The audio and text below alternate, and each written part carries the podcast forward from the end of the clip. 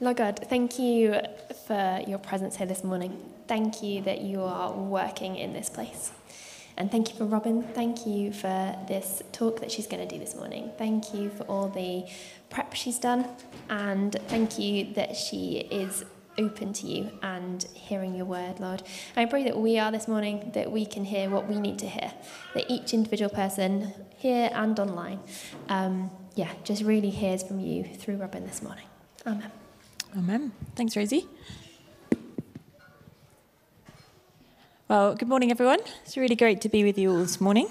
Um, let me just sort this out. Yes, so I'm Robin. If we've not met before, it's great to be here. Um, so we are finishing off our Elijah series today, and it's one of my absolute favourite stories because I really believe it demonstrates God's kindness in the midst of just the human messiness of human kind of existence. Um, and I was just thinking um, during that worship time how it's amazing that the Bible tells us when two or more are gathered that God is there in our midst. And just I really believe that today, that God is here with us. Um, so I'm going to just hold on to that truth while we go through this talk. Um, so yes, I just a bit of an honest kind of confession. I'm quite a messy person. Um, I get things wrong. I, I tend to do things quite at the last minute, which can get quite messy. Um, A bit of my bugbearer is I really hate putting away laundry. I'm really good at washing it.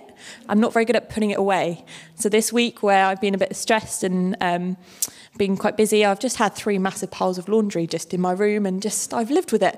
So I'm quite a messy person, but I'm sure all of us here might have parts of our lives which might seem a bit messy. We have insecurities or maybe weaknesses or things that we struggle with, maybe some fears.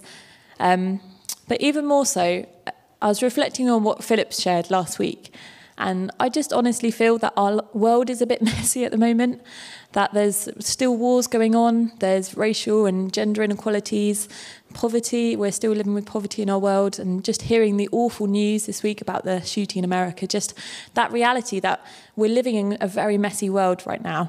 And that can be, for me, quite overwhelming. And it, maybe you might feel the same, that as you just hear all that news and sort of see the world around us, it can feel quite overwhelming.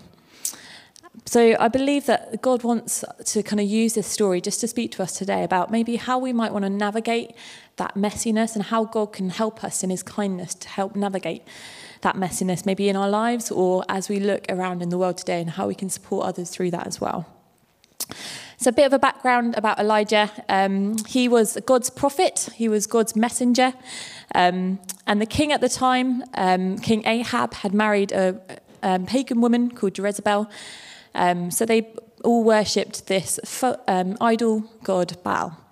So the last four weeks we've heard about God sort of taking Elijah on this incredible journey where he's miraculously provided for him, been with him, and Elijah's obediently followed all of God's instructions. Um, and then it ended on this massive showdown last week where it was um, Elijah up against four hundred fifty prophets of Baal, and there was this epic showdown on the Mount Carmel of who would send the fire to burn up the offerings, who would be the one true God. And God, we heard, came out victorious. He was the one that sent the fire.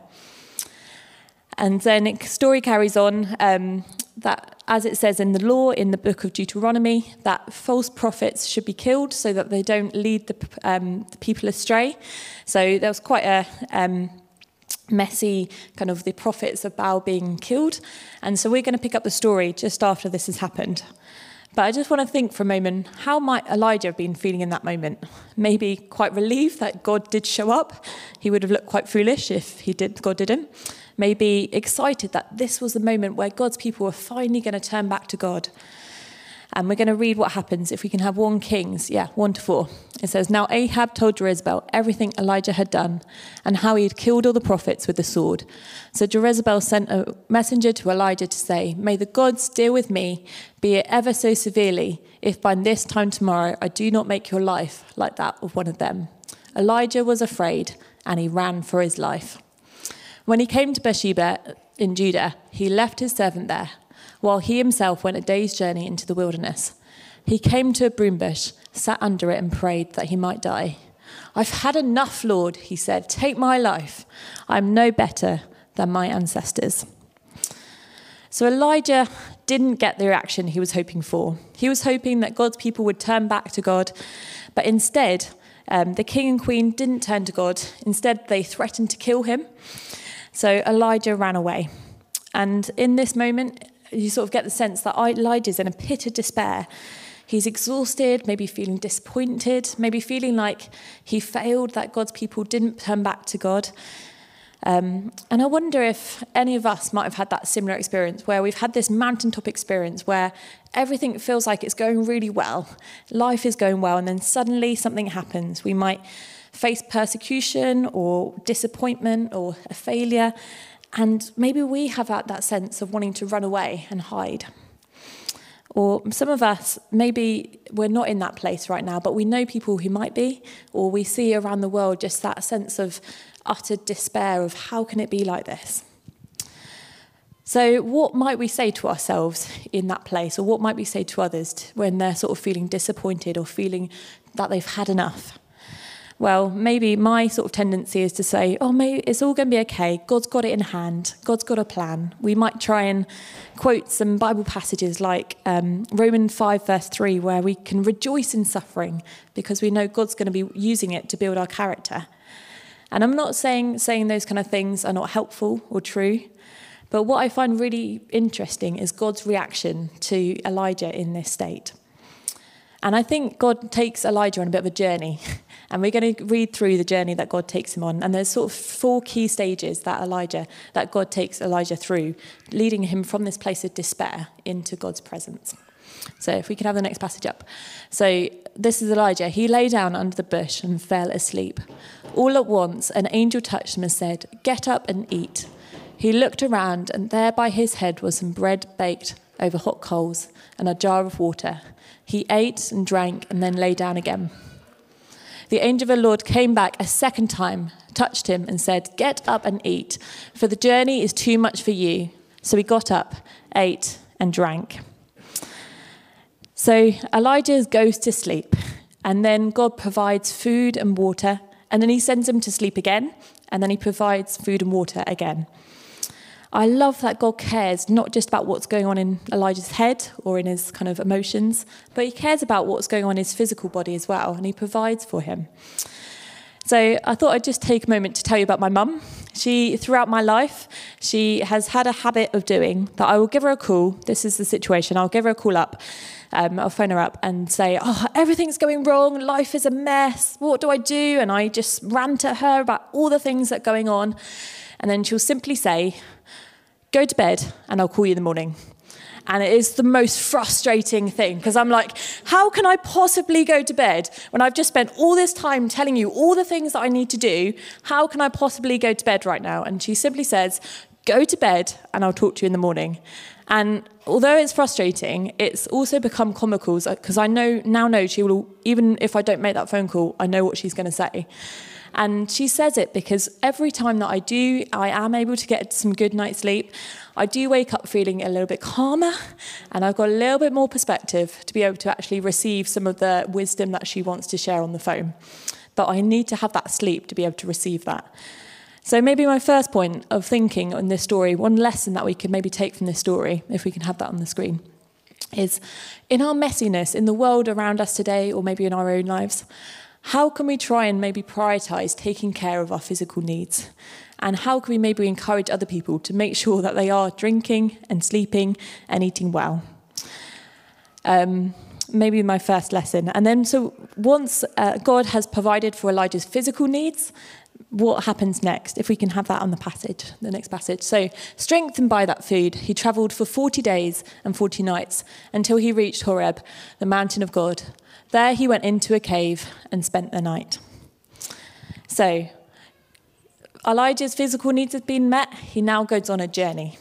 Now, apparently, this journey, um, it's about a two hundred mile trip, and it could have been taken about a quarter of that time. And yet, for Elijah, it takes forty days and forty nights. Now, I take that to mean he's either walked very, very slowly, or he's done a bit of a kind of all over the place to get there. But where's he going? This mountain, Mount Horeb, is also called Mount Sinai, you might recognize.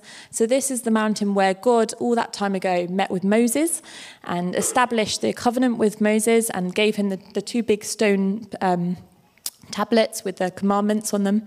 So it's a really special place for God's people. It's a really holy place. But it takes Elijah forty days to get there. Now, one, that might just be because he needed some exercise, which is important too. But I also think it's really interesting that God's not in a rush. He's not in a rush to get Elijah to this mountain, to this holy place. He's willing to walk with Elijah, however slowly he's taking. He's willing to walk with him to get there. And I wonder, in our world today, where we've got so much emphasis on instant results, we all know those kind of um, paracetamol or ibuprofen adverts where it's like instant relief. God's not in a rush. He's happy and willing to walk with Elijah to get to this mountain, to this place. And I wonder, what would it look like if we ourselves give us time when we feel like we might be in a mess? Um, what would it look like to give ourselves time to kind of process and recover and feel okay to do that?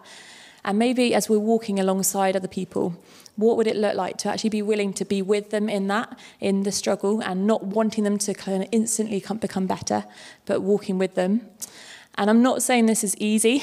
Um, I'm living, my housemate is sort of currently struggling with um, long COVID, and it's, she's showing real strength to actually being willing to just give in to the needing to rest. And that takes a real courage to do that. It's not easy, um, but just honouring her and honouring anyone else that's sort of suffering with long COVID or kind of long-term illness, that it's not easy, but it's really important. And I think it's quite countercultural as well, that actually if we're willing to be with people in that time and walking with them, I think it can make a real difference. So maybe our second lesson is, in our messiness, how can we give ourselves time to recover?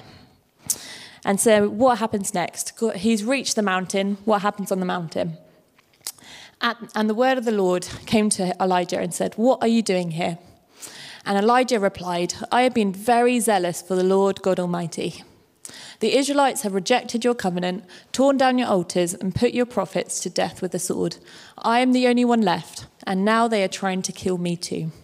We're just going to pause there.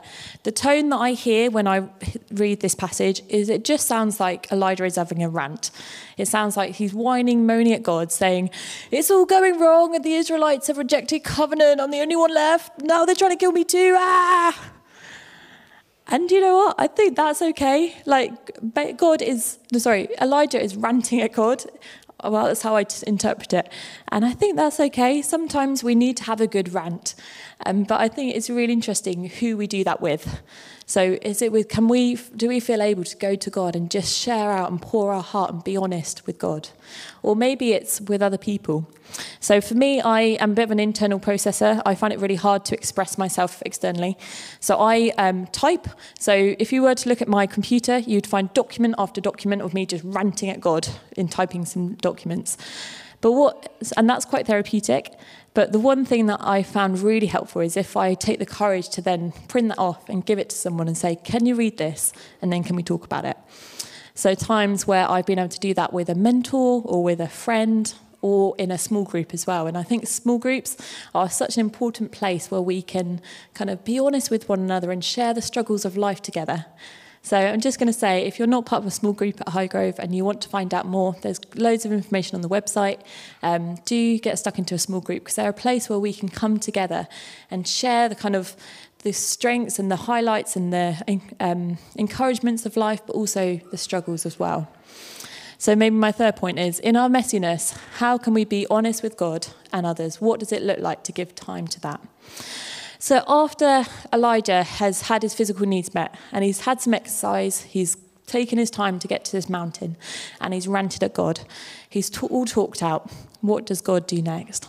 We read next. The Lord God said, "Go out and stand on a mountain in the presence of the Lord, for the Lord is about to pass by." Then a great and powerful wind tore through the mountains apart and shattered the rocks before the Lord, but the Lord was not in the wind. And the wind, after the wind, there was an earthquake, but the Lord was not in an earthquake. And after the earthquake came a fire, but the Lord was not in the fire. And after the fire came a gentle whisper. When Elijah heard it, he pulled his cloak over his face, went out and stood at the mouth of the cave. So after Elijah is all talked out, he's all ranted, what happens? Well, there's these three massive sort of epic demonstration of sort of uh, forces of nature. There's a fire, an earthquake, and the wind. But this time, God was in the wind on Mount Carmel, but here God is in the silent whisper. Or as the Hebrew, sometimes it's translated from the Hebrew as um, a gentle silence. I wonder, have you ever been in that place where you feel like you are so desperate to meet with God and yet you're faced with just silence? And sometimes it can be frustrating and we wonder, what we want the big sign, we want the big display of God's presence to know he's there. But why does he sometimes just come and just bring quiet thoughts to our hearts? Or maybe the Holy Spirit might drop things into our minds just to remind us of God's love for us. Why does he do that? Well, as I sort of struggled with this um, growing up, and then I heard um, Mike Pilavachi um, say, say this quote, and it stuck with me. So Mike Pilavachi was a pastor and also led Soul Survivor, and he said this quote, which has always stuck with me, that God shouts at his enemies and whispers to his friends. Now, why does God that do that? Because he wants intimacy. He wants closeness with us. He doesn't want us to speak to us at a distance. He wants to come close.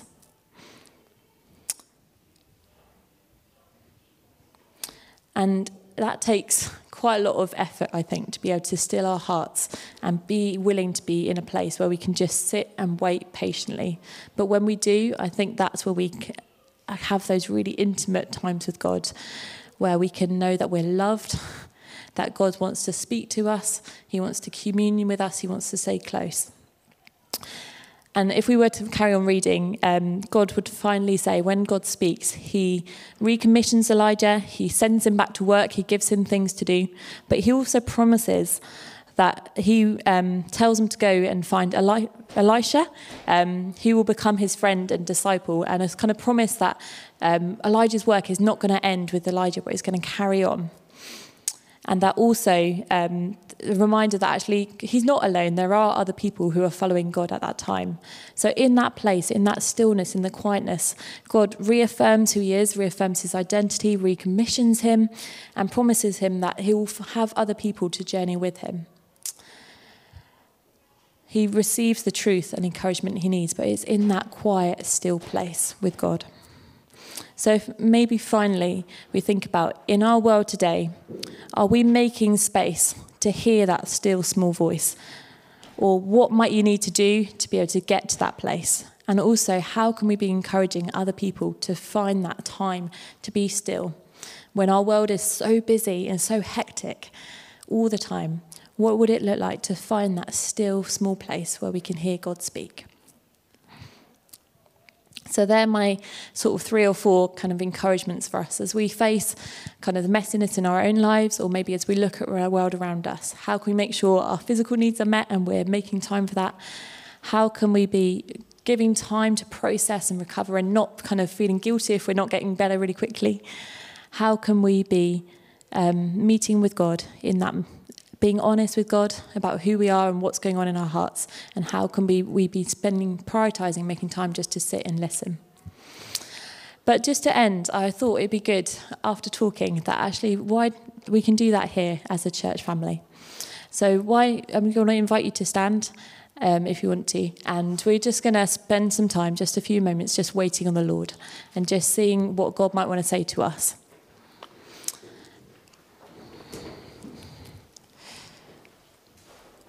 I'll invite the band up in a second, but I just think it's okay to be in silence, because Mike Pilavachi also says that actually the more we wait, the more God does. And we don't often get silence in our lives, so we're just going to take a moment just to be still and just to see what God might want to say to us this morning. So Holy Spirit, thank you that you've been here today, and we just, we simply pray, come, and may you speak.